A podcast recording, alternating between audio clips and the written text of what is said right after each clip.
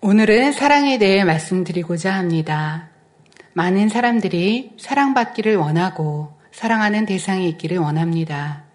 하지만 진정한 사랑의 의미를 알지 못하고 단지 나에게 위로해주거나 따뜻한 말을 해주는 사람을 만나면 사랑받고 있다고 생각하기도 합니다.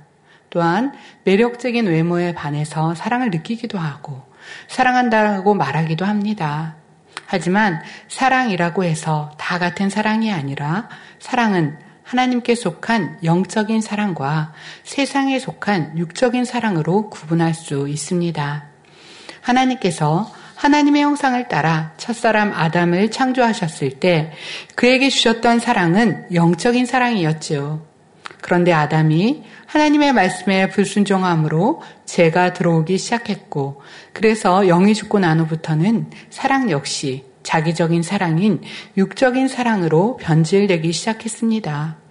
그리고 그로부터 수많은 세월이 지난 오늘날은 참으로 영적인 사랑을 찾아보기 힘들게 되었습니다. 오직 자기의 유익만을 구하고 시간이 지남에 따라 변질되고 많은 육적인 사랑이 가득한 세상이 되었으므로 많은 사람은 그것이 참된 사랑인 줄만 알고 있는 것입니다. 육적인 사랑은 상대의 조건을 보기에 상대가 능력 있고 가치가 있을 때는 지속되다가 그 조건이 사라지면 사랑도 변해버립니다. 또한 내가 베푼 만큼 받기를 원하기에 기대에 못 미칠 때는 쉽게 변질되기도 하죠. 예를 들어 부부간의 사랑도 그렇습니다. 결혼하기 전에는 서로가 당신 없이는 못 산다고 하며 그 사랑이 변치 않을 것처럼 말하지만 막상 결혼하고 나면 어떻던가요? 대부분이 시간이 지나면서 점차 변하는 것을 보게 됩니다. 자기 생각에 맞지 않고 자기 뜻대로 따라주지 않으면 상대를 힘들게 하며 쉽게 이혼도 생각하게 되는 것이죠. 부모와 자녀 간의 사랑도 마찬가지입니다. 물론 자녀를 위해 자신의 생명까지도 주는 그러한 부모의 사랑도 있긴 하지만 점차 이러한 사랑은 찾아보기가 힘들어지고 있습니다. 부모와 자녀 간에도 서로 등을 돌리고 미워하며 자기 유익만을 쫓는 모습들이 비일비재하지요. 이 밖에도 형제 간이나 친구 간의 사랑 역시 환경과 조건 속에서 이루어지는 자기적인 사랑이 많으며 자신의 유익에 맞지 않으면 언제든 변하는 것을 봅니다. 또한 어떤 사람은 사랑한다고 하면서 상대로부터 받으려고만 하는 사람이 있는가 하면 그렇지 않는다 해도 대부분은 내가 사랑을 준 만큼 상대로부터 받기를 원하는 것이 일반적이죠. 내가 충만할 때는 받으려고 하지 않았다 해도 시간이 지나면 서운해하고 아쉬워하는 경우도 있으니 결국 받기 위해 주었다는 증거입니다. 바로 이러한 모든 것이 육적인 사랑이기 때문에 나타나는 현상이지요. 그러나 진리에 속한 영적인 사랑은 그렇지 않습니다.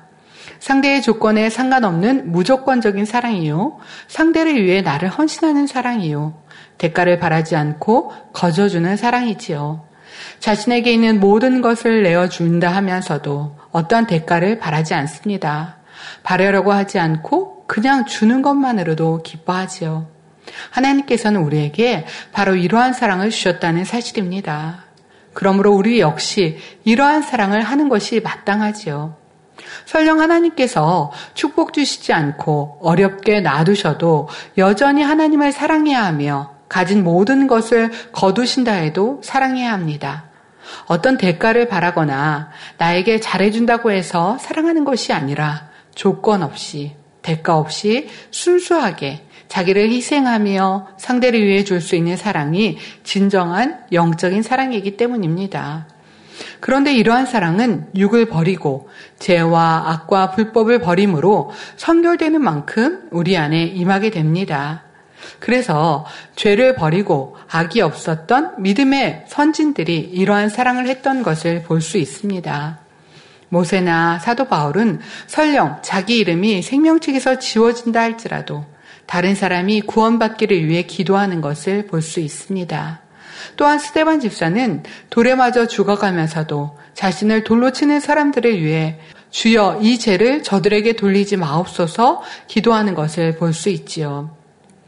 오늘 말씀의 주인공인 막달라 마리아와 사도 바울도 그 마음에 악이 없고 매우 선의 kit까닭에 변함없는 영적인 사랑으로 행한 것을 볼 수 있습니다. 사랑하는 성도 여러분, 많은 사람들이 하나님을 믿습니다. 주님을 사랑합니다. 말하지만 사람마다 그 믿음의 분량이 다르므로 사랑의 정도도 다른 것을 볼 수 있습니다. 그런데 성경에 보면 주님을 만나 새 생명을 얻은 후 주님께 받은 사랑이 너무나 귀하여 자신의 모든 것을 주님께 드린 분들이 나옵니다. 그런데 오늘 말씀의 주인공인 막달라 마리아와 사도 바울의 사랑은 얼마나 아름답고 헌신적이었는지요. 막달라 마리아와 사도 바울은 예수 그리스도를 믿음으로 헌신적인 삶을 살았습니다. 그리고 그 마음에 온전한 사랑이 임했으므로 한 번도 마음이 변개하지 않고 달려갈 수 있었습니다. 그러므로 오늘 말씀을 통해 많은 분들이 이 변화를 입어 아름다운 영적인 사랑을 이루게 되시기를 바라며 정령 막달라 마리아와 사도 바울을 온전히 본받으시기를 바랍니다. 그러므로 주님 오실 날까지 주님을 사랑하는 마음이 변개치 아니하며 기쁨과 감사함으로 마음을 지키고 나아갈 수 있는 모든 성도님들이 되시기 바랍니다.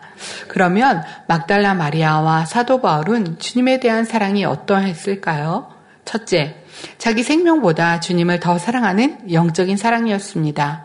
단적으로 막달라 마리아가 주님의 부르심을 얻기까지 사도 바울이 순교하기까지 그 믿음을 지키며 사랑을 지켰던 것만 보아도 그들은 자기 생명보다 주님을 더 사랑했던 것을 알 수 있습니다. 이처럼 자기 생명보다 주님을 사랑했다는 것은 그 마음에 영적인 사랑이 임했다는 것입니다. 영적인 사랑은 무조건적인 사랑이요. 상대를 위해 나를 헌신하는 사랑입니다. 대가를 바라지 않고 거저주는 사랑입니다. 막달라 마리아가 예수님을 향한 사랑이 이런 영적인 사랑이었습니다. 누가복음 8장 2절에서 3절에 보면 막달라 마리아가 다른 여인들과 함께 주님을 섬기되 자기들의 소유로 저희를 섬기더라 했듯이 막달라 마리아는 주님을 섬김에 있어 어떤 것도 마다하지 않았습니다. 자신을 희생하고 자기를 버리기까지 온전히 순종하며 어떤 환경과 어떤 상황 속에서도 주님을 사랑하며 나아갈 수 있었지요. 그런데 막달라 마리아가 주님을 공개하며 섬길 때 풍족해서 그렇게 할 수 있었던 것은 아닙니다. 비록 자신도 풍족하지 못한 상황이지만 주님을 공개할 수 있었던 것은 주님을 너무나 사랑하되 그 사랑이 영적인 사랑이었기에 가능한 것입니다. 육신의 생각 속에서 풍족하지 못한 유괴 환경을 바라본다면 그처럼 변함없이 주님을 공개하지 못했지요. 그러나 영적인 사랑의 마음을 가지고 있으면 주님을 위하여 자신을 희생할 수 있기에 끝까지 변함없이 주님을 따라다니며 공개했던 것입니다. 사도 바울도 마찬가지입니다. 사도 바울은 비록 주님의 제자들처럼 주님 곁에서 함께 일을 이룬 것은 아니지만 자기 생명보다 주님을 더 사랑하는 마음이 있었기에 어떤 환경에서도 어떤 핍박과 환란 속에서도 육신의 생각을 동원한 것이 아니요 영의 생각을 하며 순교에 이르기까지 기쁨과 감사함으로 이 길을 갈 수 있었습니다. 이처럼 막달라 마리아와 사도 바울이 자신의 생명까지 주님을 더 사랑하는 영적인 사랑을 이룰 수 있었던 것은 그분들이 영의 마음을 이루었기 때문인 것을 알 수 있습니다. 영적인 사랑은 영의 마음을 이루는 만큼 자연스럽게 배어 나온다는 사실입니다. 이처럼 영의 마음에서 나오는 영적인 사람은 사람의 육신의 생각 속에서 나오는 것이 아니기 때문에 상대를 결코 힘들게 하지 않습니다. 바로 막달라 마리아는 늘 주님 곁에 있으면서 주님을 공개하였어도 결코 주님을 주님의 마음을 힘들게 하지 않았는데 이는 막달라 마리아가 영의 마음으로 우러나온 영적인 사랑으로 행했기 때문입니다. 육적인 생각 속에서 자기 보기에 좋은 대로 주님을 섬겼던 것이 아니라 영의 마음으로 주님의 마음을 헤아려 항상 주님의 마음에 맞춰 드렸던 것입니다. 그러니 주님께서도 막달라 마리아를 보실 때 그 마음이 평안하셨고 그의 섬김을 기쁨으로 받으실 수 있었다는 사실입니다. 주님께서 사도 바울을 보실 때에도 그에게 이방인의 사도라는 사명을 맡길 만큼 신뢰함이 있었던 것은 정령 사도 바울이 주님을 영으로 사랑하여 주님의 마음을 잘 헤아려 나갈 줄 알았기 때문입니다. 그러면 어떻게 나 자신보다 주님을 사랑하며 더 나아가 생명보다 주님을 더 사랑하는 영적인 사랑을 이룰 수 있을까요? 먼저는 나라는 자아를 온전히 비워야 합니다. 자기적인 육적인 생각과 자기적인 의를 버리고 악은 모양이라도 버림으로 영의 마음을 이루어야 하는 것입니다. 이 영의 마음이 될 때 앞에서 말씀드렸지만 영적인 사랑이 자연스럽게 배어 나온다는 사실입니다. 이렇게 나오는 영적인 사랑은 상대의 마음을 결코 힘들게 하거나 부담을 주지 않으며 항상 평안함을 줍니다. 또한 항상 상대의 마음을 헤아려 섬기기 때문에 상대의 마음을 기쁨을 주게 되지요. 사랑하는 성도 여러분도 이처럼 영의 마음으로 나오는 영적인 사랑으로 항상 아버지 하나님께 기쁨을 드릴 수 있게 되시기를 바랍니다. 사랑하는 성도 여러분, 둘째로 막달라 마리아와 사도 바울은 주님을 사랑하되 그 누구보다 더 불타는 열정으로 사랑했습니다. 바로 첫 번째로 말씀드린 영적인 사랑에서 나오는 열정적인 사랑을 말씀드리는 것입니다. 세상 사람들도 누군가를 뜨겁게 사랑하면 상대의 결점도 장점으로 보이고 상대가 자신에게 어떤 핀잔을 주거나 쓴소리를 한다 해도 이러한 말까지도 사랑스럽게 들리고 마음에서도 전혀 불편하지 않습니다. 세상 사람이 육적인 감정에서 뜨겁게 사랑할 때도 이러한데 열정적인 영적인 사랑을 하는 사람이라면 어떠하겠습니까? 설령 자신이 뜨겁게 사랑하는 사람이 자신에게 많은 것을 배려해주지 않는다 해도 또는 사랑한 사람으로 인해 자신이 어떤 해를 당한다 해도 열정적인 사랑이 임해 있다면 그 모든 것이 아무런 상관이 없으며 능히 그 모든 어려움도 극복할 수 있습니다. 막달라 마리아와 사도 바울은 주님께 향한 사랑은 이처럼 그 누구보다 더 뜨겁고 열정적이었죠. 먼저 막달라 마리아는 단 하루도 주님을 떠나서는 살 수 없을 만큼 주를 사랑하는 마음을 가졌던 분입니다. 그런데 그처럼 주님을 사랑하고 모심에 있어서 주님께서 때론 냉대하시기도 하고 때론 눈길을 한 번도 주지 않으셨습니다. 그렇지만 이럴 때도 막달라 마리아는 이로 인해 한 번도 서운해하지 않았고 낙심하지 않았으며 오히려 막달라 마리아는 왜 주님께서 자신에게 그렇게 행하셨는지 그 깊은 마음까지 능히 헤아렸고 그 모든 것을 주님의 사랑으로 여겼습니다. 우리 주님께서도 항상 인성과 신성의 온전한 평형을 이루고 계셨지만 만약 주님께서 막달라 마리아에게 인성의 분야를 열어놓으셨다면 그 평형이 깨어질 수도 있었지요. 그만큼 막달라 마리아의 마음은 아름답고 선한 향으로 가득했던 것입니다. 그래서 주님께서 제자들보다 막달라 마리아에게는 더더욱 어, 신성적인 분야로 비치게 하셨습니다. 때로는 막달라 마리아를 차갑게 냉대하시기도 하고 눈길 한번 주지 않으셨지만 그렇다 할지라도 막달라 마리아는 오직 기뻐하였고 감사하였습니다. 막달라 마리아는 주님이 어떤 분임을 알았고 또한 예수님의 어떤 마음을 가지고 계신지 주님의 인성적인 분야에 한없는 사랑이 있으심을 너무나 잘 알고 있었습니다. 그러나 예수님께서 왜 신성적인 면을 더 보이시는지 그 마음을 온전히 헤아려 드릴 수 있는 말로써 오히려 주님의 마음에 감동을 입혀 드렸죠.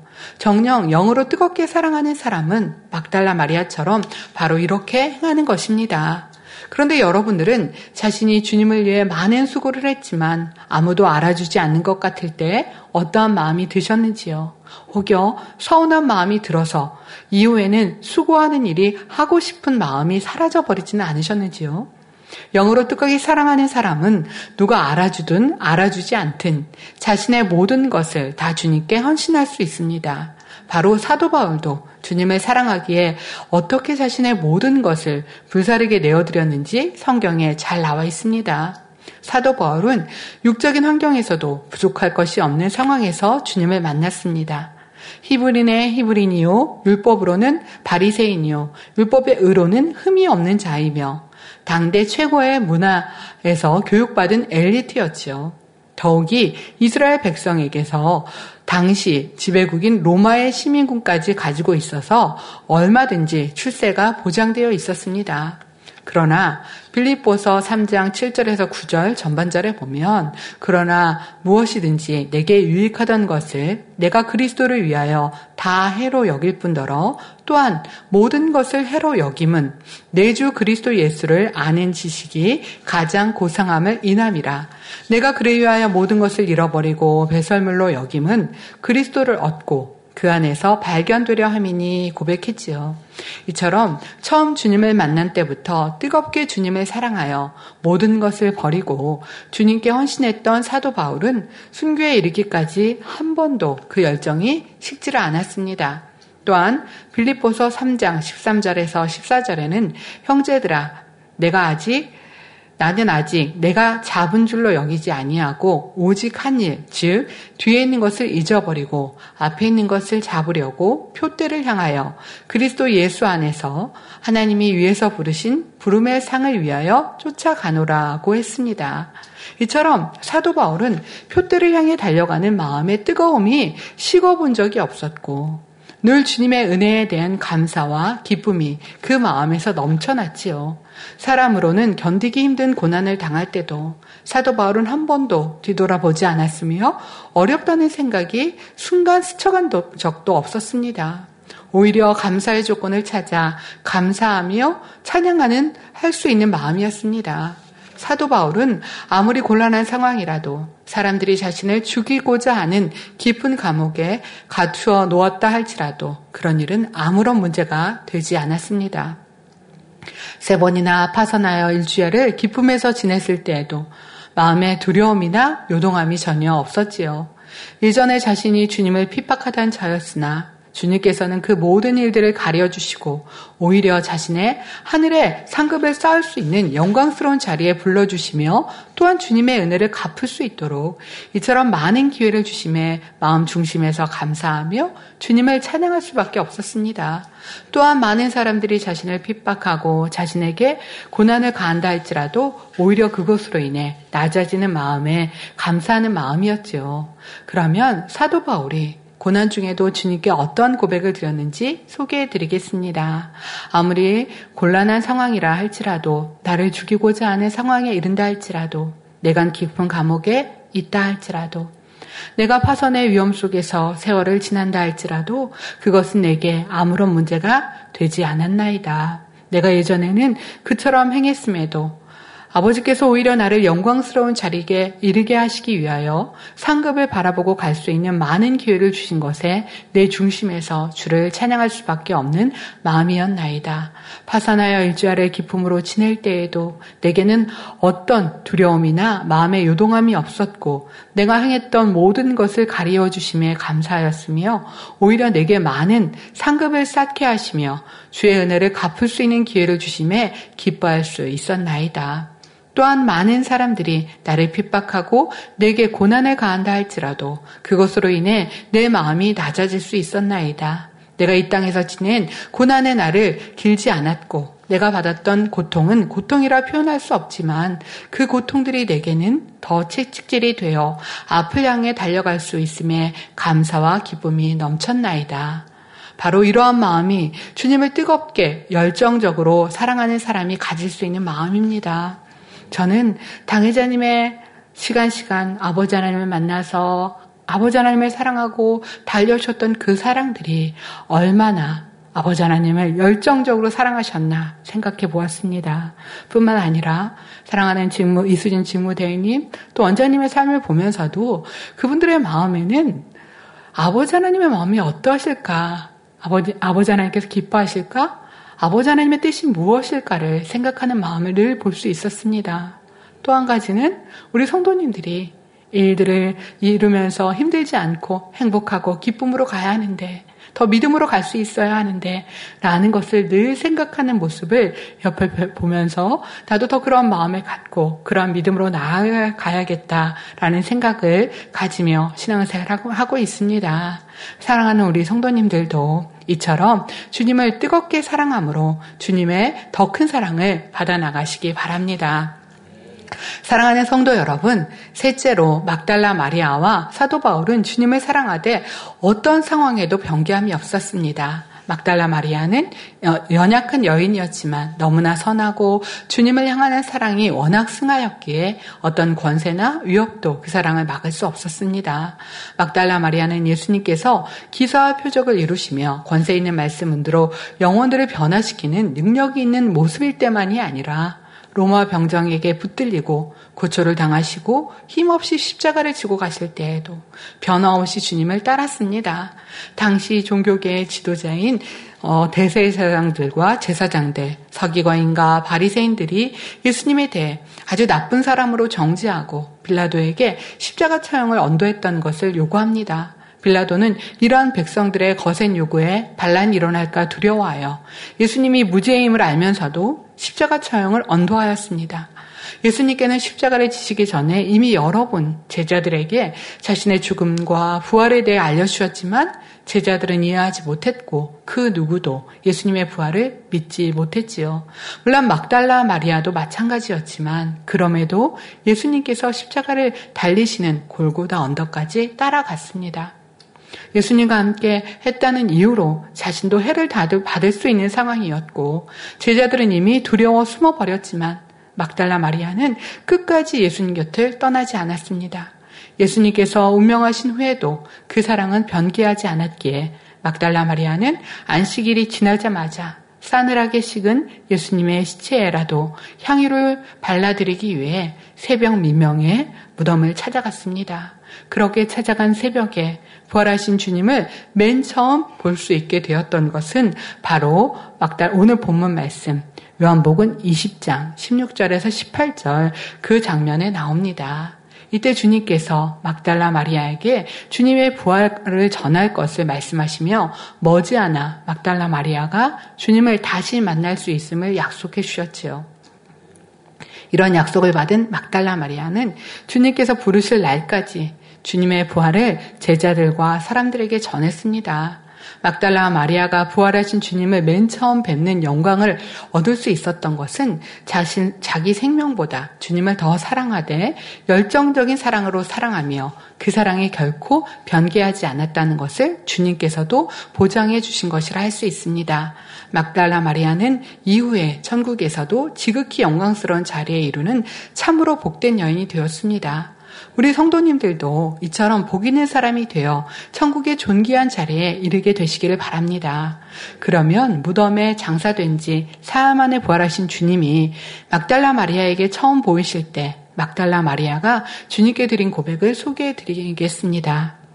내 앞에 계신 주시여 정령 나의 주시니까 주시여 어찌 내게서 저를 보고만 계시나이까 주의 품에 안기길 원하며 한없이 눈물을 흘리고자 하는데 정령 주의 품에 안, 안겨 못다 이룬 이야기를 나누기를 원하는데 주께서 허락하지 않으시니 이같이 주와 거리를 두고 말씀드리나이다. 주시여 어찌 이같이 사셨나이까 정령 주께서 살아나셨고 내 눈에 보이시나이다. 주시여 주께서 살으셨나이다. 저는 주께서 아니 계실 때도 주께서 이같이 살아나시리라고 생각하지 못할 때도 주 없이는 살 수 없으므로 내 이 목숨을 어찌 의지하며 어찌 살까 이처럼 앞날을 정리하며 생각해 보지도 않았나이다. 주께서 십자가를 달리셨을 때이 딸의 고백을 들으셨나이다. 나는 주 없이 살 수 없나이다. 고백한 대로 주가 안 계신 이 세상에서 내가 무엇을 하며 살 수 있을까를 생각지도 못하였나이다. 주시어 그 당시에 정령 제 마음에 너무나 큰 아픔을 느꼈나이다. 그런데 십자가에 달리시어 피 흘신 주께서 이같이 아름답게 내 앞에 나타나셨나이다. 주시어 내게 약속하여 주옵소서 주가 계신 곳에 저도 함께 가게 하시며 주가 계신 곳에 저도 거기 있어 주를 섬기게 하여 주옵시며 저는 주 없이 살 수 없나이다. 주시어 이제 사셨으니 약속하여 주옵소서 저를 데려간다 약속하시며 주 곁에 제가 있을 것을 허락하여 주옵소서 주여 이제 저를 남겨두지고 가지 마옵소서 주여 주여 저는 주 없이 살 수 없나이다. 주가 계시지 아니한 삶은 한시도 생각해 보지 않았나이다. 그래서 주께서 숨을 거두실 때 저는 어찌할 줄 몰라 이제 내가 어찌 살까 계획하지 못했나이다. 제 입술로 주 없이 살 수 없나이다를 늘 고백하였는데 이제 사시어 이처럼 제게 보이셨으니 주시어 이제 약속하사 저를 그 품에 안으시고 주 계신 곳에 저도 있게 하시며 약속하여 주옵소서. 그것만이 저의 유일한 희망이며 소망이나이다. 주시어 주 계신 곳에 저도 함께 있어 이 땅에서와 같이 주를 섬기는 것 그것만이 내게 유일한 소망이오니 제게 약속하사 그렇게 되게 하여 주옵소서 라고 간절한 마음에 고백을 드렸습니다. 그러면 사도 바울은 어떠했습니까? 사도 바울도 순교의 자리에 이르기까지 어떤 상황에서도 주님께 향한 사랑이 변기하지 않았습니다. 그러므로 본문 말씀 디모데후서 4장 7절에서 8절에 담대한 고백이 나올 수 있던 것입니다. 사도 바울은 내가 선한 싸움을 싸우고 나의 달려갈 길을 마치고 믿음을 지켰으니 이제 후로는 나를 위하여 의의 면류관이 예비되었으므로 주곧 의로우신 재판장이 그날에 내게 주실 것이니 내게만 아니라 주의 나타나심을 사모하는 모든 자에게니라 했지요.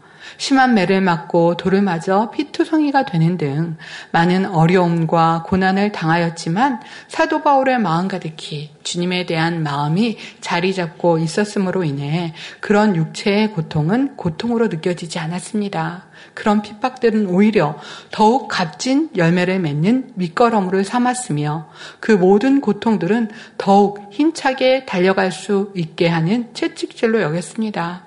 그래서 사도 바울은 하나님의 뜻을 받들어 순교의 자리에 이르기까지 어떤 심정이었을까요? 그럼 사도 바울의 고백을 말씀드리겠습니다. 이제 내 생애가 이렇게 마감됐구나 하고 착잡한 마음이나 회한의 마음인 것이 아니라 죽음의 직전에서 두려움으로 인한 경직된 심정도 더더욱 아니었습니다. 너무나 보고 싶고 너무나 그리운 그 품에 안기고 싶었던 주님을 이제 곧 직접 배울 수 있다는 기쁨으로 인해 가슴이 어, 부풀 정도로 기쁨이 넘쳐났다는 사실입니다. 사도 바울이 순교당하기 위해 참스토를 향해 나아갈 때 주님께 어떤 고백을 드렸는지 소개해 드리겠습니다. 사랑하는 주님, 이제 잠시 후 주님을 배울 것을 생각하니 참스토로 향하여 내딛는 저의 발걸음마다 기쁨과 감사가 가득하나이다. 육의 몸은 포승줄에 묶였으나 저의 영혼은 자유하며 죽음도 조금의 두려움이 없나이다. 오직 너무나 그립고 사모하는 주님을 친히 배울 수 있다는 생각에 부푼 가슴 안고 뛸 듯이 주를 향해 나아갑니다. 지난날 담에색 도성에서 광명과 빛 가운데 먼저 제게 찾아와 만나 주신 주님. 그때 저는 주님을 핍박하는 자요. 주님의 면전에서 많은 해를 가였던 자였는데 이제도 영광 중에 주님께서 저를 맞아주시니 주님의 그 은혜와 사랑을 어찌다 갚으리이까? 주님, 생명 다해 열심히 복음을 전했다 하였으나 더하지 못한 것은 있었는지 주님께서 주신 사명을 정령 온전히 감당하였는지 돌이켜 봅니다.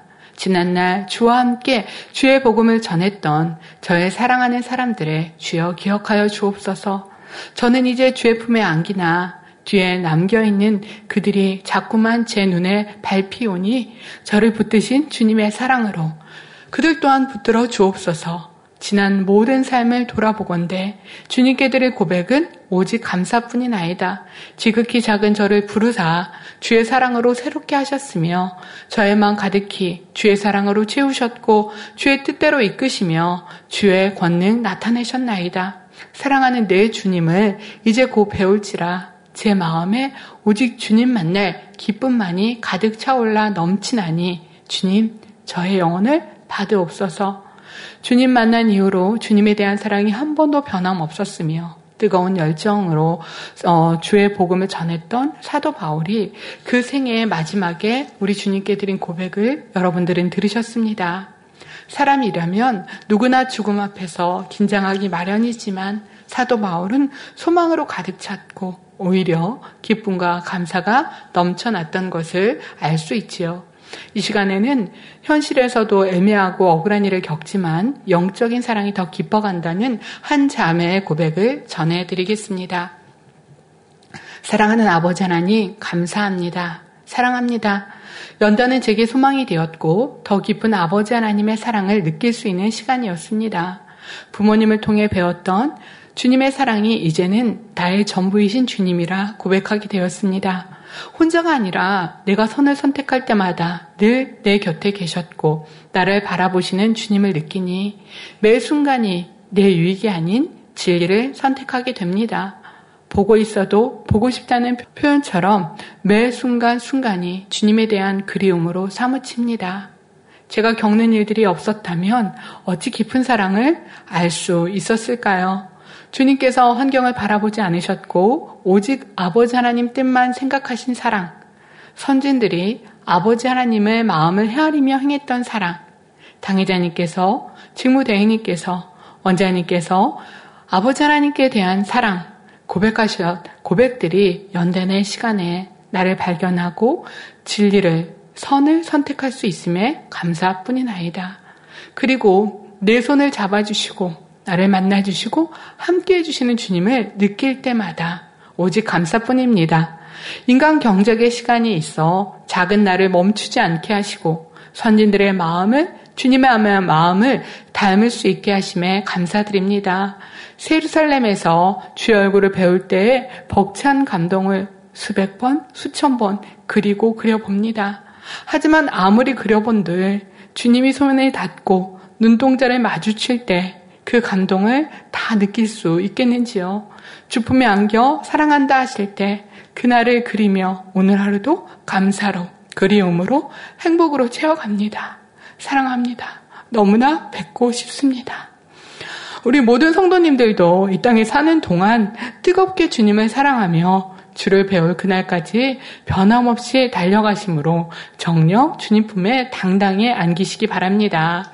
결론을 말씀드리겠습니다. 사랑하는 성도 여러분, 오늘은 막달라 마리아와 사도 바울이 주를 향한 어떤 사랑을 했는지를 살펴보았습니다. 그들은 주님께서 능력 주시면 제가 이렇게 하겠습니다. 라고 했던 것이 아닙니다.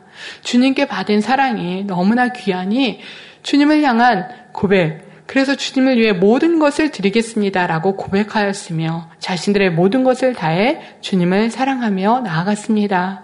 우리 만민의 성도님들도 내게 이렇게 해주시면 이렇게 하겠습니다가 아니라 이미 너무나 큰 사랑을 받았습니다. 하나님이 살아계심과 우리와 함께하심과 주님의 마음이 어떠하신지 하나하나 말씀을 통해 들었고 기사, 표적과 권능을 통해서 그 하나하나를 늘 체험하는 삶을 살았습니다. 이미 너무나 큰 사랑을 받았기에 나의 전부를 다해 주를 사랑하겠습니다. 아버지 하나님을 사랑하겠습니다. 라고 고백할 수 있는 우리가 되어야 하겠습니다. 사도 바울과 막달라 마리아는 오늘 말씀처럼 자기 생명보다 주님을 더 사랑하는 참으로 영적인 사랑을 했고 뜨거운 열정적인 사랑을 했으며 주님께서 부르시는 날까지 그 사랑이 변개하지 않았습니다. 나를 사랑하는 자들이 나의 사랑을 입으며 하신 말씀처럼 막달라 마리아와 사도 바울은 천국에서도 참으로 아버지 하나님과 우리 주님께 큰 사랑을 받는 존귀한 자리에 이르렀지요. 이 땅의 삶은 잠시 잠깐이요. 천국의 삶은 영원합니다. 그러므로 우리 모든 성도님들도 마지막이 가까움을 볼수록 생명보다 주님을 더 사랑하시며 뜨거운 열정으로 주님을 사랑하시고 그 사랑이 변함없으므로 영원한 천국에서 주님의 큰 사랑을 받을 수 있는 복된 자리에 들어갈 수 있으시길 바랍니다. 또한 이 세상에 살아가는 동안에도 범사에 주님의 사랑받는 증거가 넘쳐나므로 아버지 하나님께 영광 돌려 나가시기를 주님의 이름으로 축원합니다.